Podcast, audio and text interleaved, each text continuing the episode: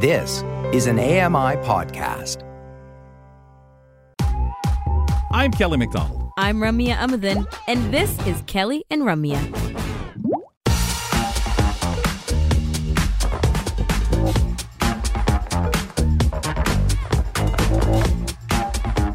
He oh, mentioned it earlier. He did. The podcast. Well, how do you find it? You're probably wondering. A guy teased it a while ago, but he didn't go in and explain it.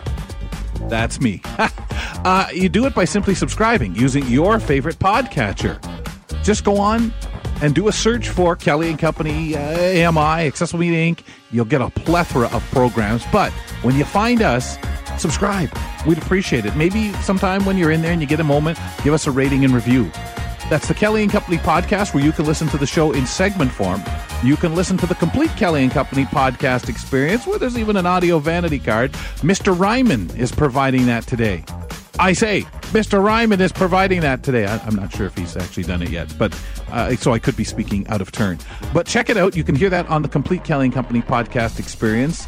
And you can also check out the show in segment form. Maybe you heard a contributor or a segment that you came halfway through it. Maybe you heard us talking about the, the wood turtles. Well, go back and check that out via the Kelly and Company podcast. Kelly McDonald. And returning back with me, my co host, Ramya Muthan. Yes, your uh, buzz with Margaret sounded really fun, Calvin. We're going to continue having fun as we bring on Debbie Williams for Accessible Gaming. Hi, I'm Debbie. Hi, I'm David. Join us as we explore accessible gaming. Everything from tabletop to video and RPG. May the best player win. So, Debbie is joining us solo today, but the activity we're talking about is not at all a solo endeavor because uh, Debbie falls around. Well, it's, it's approaching. Sorry, sorry, sorry. We are not actually in autumn yet, but soon we will be in autumn. And you have some fun ideas on hosting an indoor game night. I'm really excited about this because this is kind of like a checklist segment where uh, there's a bunch of things you want to consider, especially when we're thinking inclusivity, right, Deb? Absolutely. You know, with fall coming in and people are staying indoors longer, the days are getting unfortunately shorter. Mm. So now we want to start hosting games night. Um, one of the things that we can start with is maybe some lighting. So really consider the lighting um, in your gaming area. Most people play games in their dining room, so and a lot of times they just have you know fancy lighting that doesn't always. It's nice to look at, but it doesn't always work. So right. make sure that you have really consistent lights, um, bright, bright lights. Also, lights that don't really cast shadows. Um, yeah, because then you yeah. can't come back and say I lost because I had a shadow across. You know, that's why I was I sucked at the game. Oh, I'm sorry, I'm spilling oh, out all my secrets here. I was That's how Kelly plays. Can you imagine? Low vision and blind game night is full of these excuses. Oh, uh, the man. braille was oh, scratched out. yeah, I, I couldn't see there was the big spider on my page. No, that's a shadow. Oh.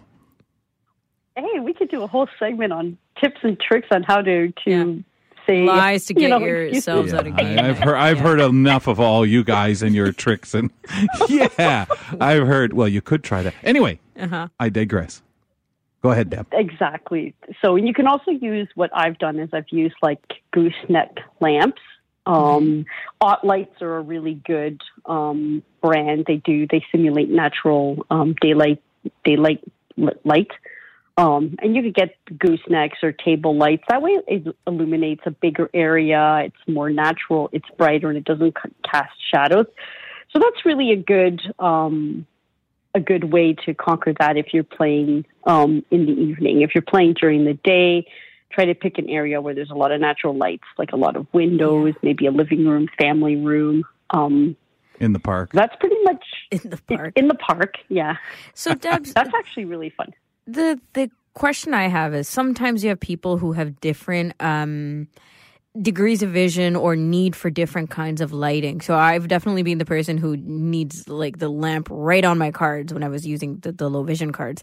And um, some people might not need that lighting. So I, I, like the idea of the whole place being lit and not just, you know, a particular uh, part, unless it's an extra necessity for somebody. What are your thoughts? Exactly. So you can definitely make sure your whole gaming surface is well lit. And if somebody needs extra lighting, then, you know, um, an extra lamp or a flashlight, even, or your phone, even your phone light Right. can help if you're needing to read cards and because you don't have to have it on if it's not your turn, right? So you can just use it when it's your turn. So those are really good ideas, and you have to try different things. Get creative and see what really works for you. Well, I think that's a really good point with the gooseneck and stuff like that because, it, like you said, somebody might say, "Gosh, guys, that's too much light for me." Click. Okay, go ahead. Now, again, I understand eyes change, and that could sometimes add a different element, but it is really nice to take all those things into account. Um, Debbie, do we want to move on to passing around dice and cards? Absolutely. Here's a, Okay. a, a, a good tip. If you're passing around either a set of dice or cards, let the person know that you're passing to them. So you can say, passing the dice on your left, or you can even gently um, grab the person's hand or, you know, gently touch their hand and hand, hand them the, the, the dice or the cards. I find when, when I'm playing, sometimes people just they don't pass the dice, so you're sitting there going, "Okay, where's the dice? Where's the dice?" Right. Um, when I was playing with David, he had his phone beside him, so I always put the dice on top of his phone. Oh yes. Um, Because he's always reaching for that anyway. yeah, it's a, Let me make this call, but Always first, let me the- roll this. exactly, exactly. Always in the same place. You know, and just be communicative. You know, the dice are to your left or in front of you. Um, don't just leave them in the middle of the board. Nobody's going Right. to. You're going to have all these hands reaching. Oh, Um, so just be communicative and mindful of the people around you, and just you know, pass it and let them know. Okay, the if you're playing a game like Monopoly and there's all kinds of cards, Cards and, and- oh, stuff man. all over your board anyway. and you really could Can mess up a game not just you know but Yeah. just trying to find everything like once you It's a lot. overturn something it's it, things fly Yeah. But I, I love And over talkative game nights where everyone's Mm-hmm. communicating everything. We'll get more into that as well. But how about rolling dice? The rolling dice is a really good thing that we use is we use a tray. So you can do a number of things. You can have if if space and you have the equipment, you can give everybody their own dice and their own tray. hmm Or you have one tray that again you just pass around and you would just gently say to the person, tray is coming to your left, and then you roll the dice inside the tray. This will keep the dice contained.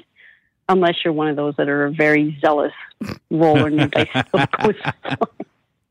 um, what do you laughed. recommend for trays does it matter like i know a lot of people use things like uh, takeout containers wash them out clean them up and just since you don't have to pay for it doesn't matter edge. anything right Exactly. Anything, anything. We've bought trays at the dollar store. Mm-hmm. We've used, you know, like you say, takeaway trays from restaurants. Any type of container that will fit the dice.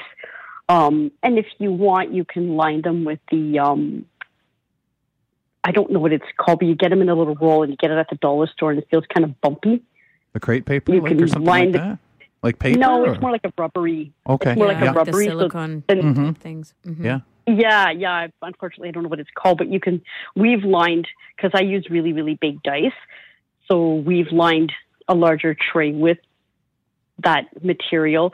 So then your you, your dice isn't making such a clatter, and, and Yep. it's a little bit more quiet. And um, but you can you can use any type of tray that that you have. You can use a bowl if you want, whatever. Just as long as it's something where you can keep your dice contained, yeah Mhm. contained. And if you have big dice, Remove the mess altogether yep. and just tell uh, Siri or any other pick your smart device here to do Yep. it. Yep. Exactly. Yep. well first And first move move dave's dice off of there and then Sure. ask siri questions Exactly. And that was another thing. You can use your smart speakers or your smart device and you could say, hey, Siri, roll a two sided dice. Um, that, or roll three six sided dice.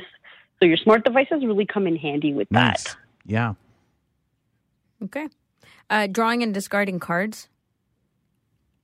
Here's where communication really comes in handy. So um, when you're discarding a card, you want to let the person know that you're discarding. So you say, I've discarded the six of hearts. Um, another good thing is the trays come in handy as well. You can have a tray for your draw pile, and you can have a tray for Hmm. your discard pile. Um, this is really helpful if you're using braille cards because they tend to slide around. Yeah. Or if you're playing Uno or games that have more than, you know, 52 cards, right? Then the piles get really tall Yeah. and they fall over. So again, you could just go to the dollar store and you can get like deep trays that are, you know, about the size of, of your cards and you can just have one for your discard pile and, and one for your draw pile. I find that's really helpful. Hmm. I do appreciate trays in a lot of different scenarios because, like you're saying, sometimes the the draw and discard piles are so close to each other that just reaching out means you're tumbling one pile into the Into other. another, yeah. all kinds of Exactly. stuff like that. Um, how, Exactly. anything else with the communication and the talking, just verbalizing aspect of it? You know, calling out cards. calling out cards is important. Also, um, when you're playing, for example, if you're playing a, a board game, we'll use Monopoly as an example. You know, keep keep the players informed of what's going on. Mhm. You can maybe have one person assigned to move the pieces around. Um, So if you have somebody who's either sighted or high partial, if you want, if everybody's in agreeing with that, some people want to do their make their own moves. But if if you agree and one person wants to move the pieces around, then they could say, okay, well, Deb, I've moved you to Park Place. It's up for sale. Do you want to buy it? Or I've moved you, you landed on Boardwalk and you owe Ramya rent kind of thing. Mm-hmm. So just, you know, keep telling people what's going on when you're playing um, cards, board games, anything. It just makes it more fun, right? Sometimes bantering happens that way too. Yeah. Um, and it keeps everybody sort of engaged, everybody included. Um, lots of fun with with that, you know. Um, same thing with the cards. I discarded the ace of spades or whatever whatever it is that you're you're doing. Just keep keep talking, keep people informed. You know, over communicate might actually even be good. Right. I It, set, think it sets for a nice sound to the room, to the event. Exactly. Yeah, that's actually such a good point, Kels, because I've seen, you know, I've walked into uh, card nights or whatever where uh, people are playing, you know, nobody has low vision, um, and there's just no sound. Absolutely not. You have no clue what's going on. Like if you walk Of into silence. poker games, right? Yep. Yep. There's there's nobody talking, and my game nights are very different because Yeah. everybody's got to talk. And and some of those it's disrespectful to have too much but in in, Yeah. in the game but really if you're having that fun whether you need that communication or don't I think it's a beautiful thing to hear because people are having fun and that's allegedly why we're here. But I get it that for serious people in a different way of serious, so I don't mean to suggest because people are communication they're not serious about, you know, winning the game at all. I, I I just think it's, it's a different feel. Um, Debbie, do you want to talk about a few game ideas that you have for four or more players? Absolutely. So, some really fun, simple games for cards is, of course, Uno, um, Crazy Eights, the traditional version, or Crazy Eight Countdown, um, golf. Um, and these are really fun. They're not super difficult, so you're not spending your whole. For me, I like game nights to be simple. I don't want to play a super long, complicated game. I just want to have a little bit of fun. So these are really nice, quick, simple games. And there's tons, tons, tons of games. You could just go online and go simple card games, and probably like a million will come up. Mm, yeah, there's tons, and there's also a lot of dice games. We did a whole thing on dice games with you guys that uh, we can revisit. But snacks, can we please squeeze in snacks? Snacks. Yeah, keep the, the. This is the best part of games night winning and snacks. So Yeah. keep the snacks. keep the snacks simple. So just do finger foods like hors d'oeuvres, spring rolls, samosas, uh, meatballs, just little things that you can eat with your fingers Right. right? Um, I've been to games night where what they do is they they stop halfway for snacks. Mm, So we'll play games for you know an hour, an hour and a half, what have you. Then we'll stop, have some snacks, and then we'll start again. Yeah. If you want to have snacks sort of during the game, you can do something like chips or popcorn or something really easy. And you can give everybody their own dish. Yeah, that Yeah. cuts Right. down on the So sauce on the can have a cards. Exactly. Yeah. No, no saucy. No, Another reason why you oh, lost, this eh, one tastes like sweet and sour. I wasn't there to play the game. I just occupied a table at the space, uh, a space at the table. Yeah. but yeah, definitely keep it keep it keep it fun and keep it simple, right? Um, the idea for games night is to play games, so snacks are a fun part of it, but it's not the whole the whole thing, right? So just have Well. you know finger foods, easy little little sandwiches if you want, or Whatever helps you you, know win at the end of the day. exactly. Debbie, this is awesome. Thank you so much. Uh, we appreciate the hosting game night tips. Thank you so much. Looking forward to uh, starting some some more hosting soon. Game. Now that fall is here. Exactly. Same here. Next month, Debbie's going to be back and we'll talk more accessible gaming. And that's Debbie Williams. I'll uh, take the fact that I'll lose the game, but I'll have good food. Roundtable, folks, with Becky Czar up next.